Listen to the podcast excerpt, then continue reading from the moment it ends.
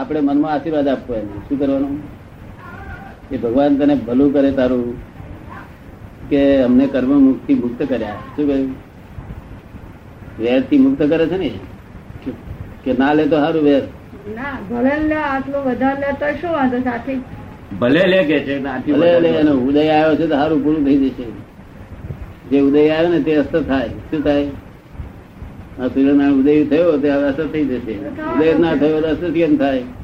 માટે એથી જાય તો બોધો એટલો ઓછો હમ. પછી આપણે અંદર ને ભૂતો કાઢવાના છે ક્રોધ માન માયા લોભ રાગ દ્વેષ ચારિત્ર લીધો ચારિત્ર કોને કહેવાય સંયમ કોને કહેવાય ક્રોધ માન માયા લોભ ઉપશમ થયેલા હોય અગર ક્ષય થયેલા હોય તો સંયમ કહેવાય નહીં સંયમ જ ના કહેવાય હમ. ક્રોધ માન માયા લોભ તો ઉભા જ ના થવા જોઈએ એમ કે ક્રોધમાં ક્રોધ એવો મને થતો નથી હું તો બહુ જ સમજમ શું કે છે એવો ક્રોધ મને કદી ન થાય એવો ક્રોધ મને થતો નથી અને ક્રોધ મને- ના થાય ક્રોધ ના થાય હા, ન થાય એવું ને નથી એમાં કહેતા. ફાયદો નથી કશું હમ. અહંકાર જોવો જોઈએ માયાના છ છ છોકરા ક્રોધ માન માયા લોભ રાગ ને દ્વેષ. બરોબર આ માયાના છોકરા માયા કહે છે, મારા ક્રોધ માનના- ક્રો- ક્રોધ નામના છોકરા મારી નાખે છે ઘણા લોકો હમ. અરે લોભ નહીં મારી નાખે છે પણ મારો માન નામનો છોકરો છે તો હું બધા બધા જ સજીવન થઈ જાય છે એટલે મારા માન નામનો છોકરો મરે તો આ મારી નિર્વંશ થાય નહીં તો નિર્વંશ થાય નહીં નહીં તે ખોરો ક્રોધ જીત્યો એમાં કઈ દાડો કર્યો નહીં માન જીતાવું જોઈએ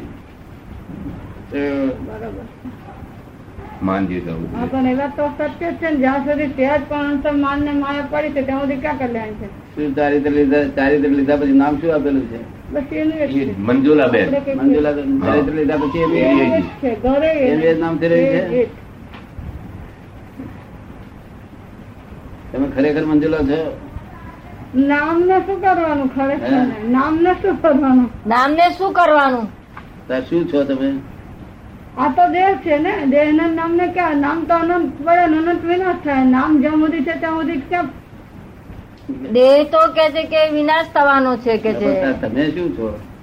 હું તો જુદો આત્મા જ છે ને મારે ના દેહ ને તો આત્મા શું કે છે હા પણ આત્મા થયું તેને તે તો આમ અપમાન કરે છે તે કરતા અસર થઈ જાય અસરનો સવાલ નથી એવો કઈ નથી અસર તો આત્મા આ- આત્માને અપમાન હોય નહીં એ બધું સમજે છે અને નથી પૂતગલ છે સમજતા ક્યાંય નહીં એવું કઈ નથી પણ આજે સમાજમાં બેઠા છે ને એ હિસાબે બાકી બીજી કોઈ કરવા નથી નામથી જીવે છે ઘણા જીવે છે નામથી સ્વરૂપ થી જીવે તો કલ્યાણ થઈ જાય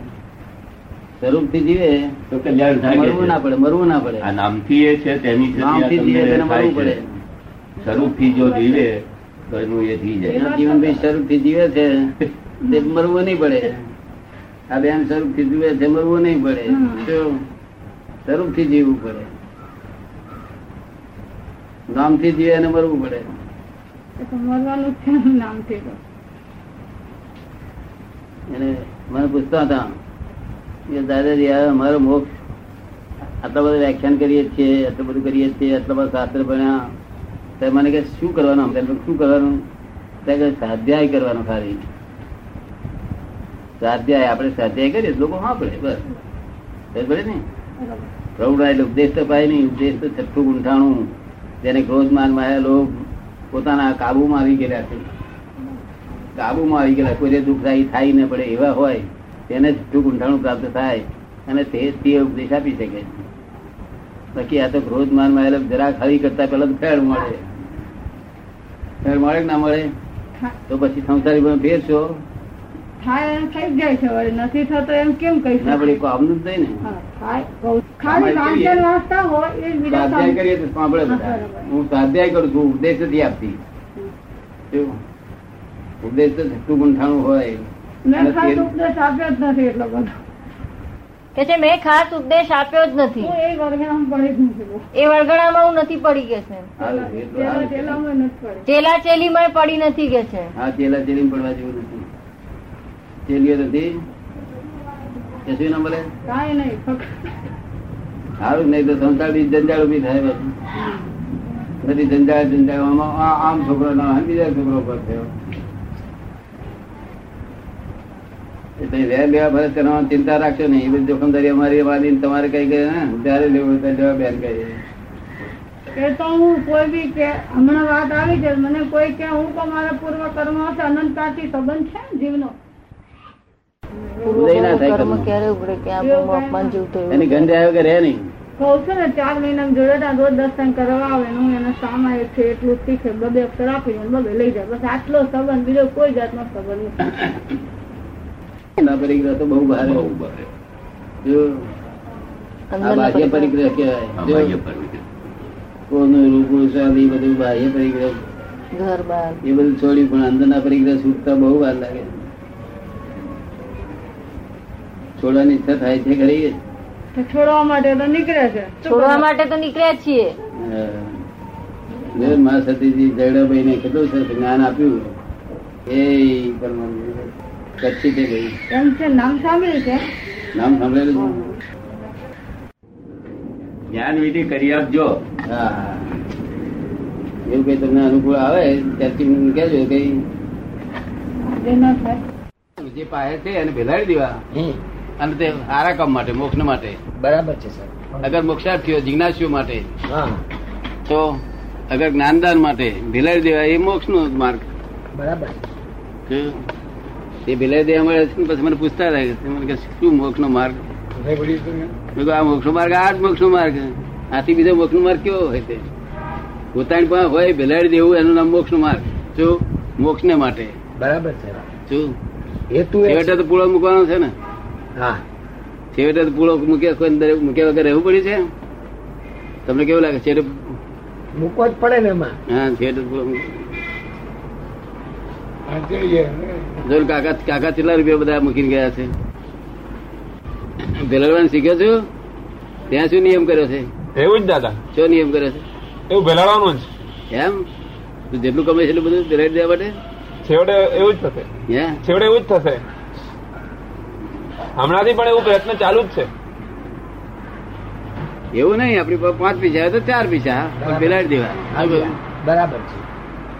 એ તો એ તો લાખોધિપતિ એ ગમે તે કરે કરોડોધિપતિ હોય હા, આપણે એમની જોડે દોડીએ તો મોડા પડે એવું નહીં કરવાનું એવું નહીં કરવાનું નોર્મેલિટી હે નોર્મેલિટી આવું સાથે હોય ને ગજા પ્રમાણે પણ ભાવના આવી રાખવી કે ભેલાઈ દેવું છે તો ભેળું કરવાનું તો બધાને સંસારીઓ બધાને ગમે જી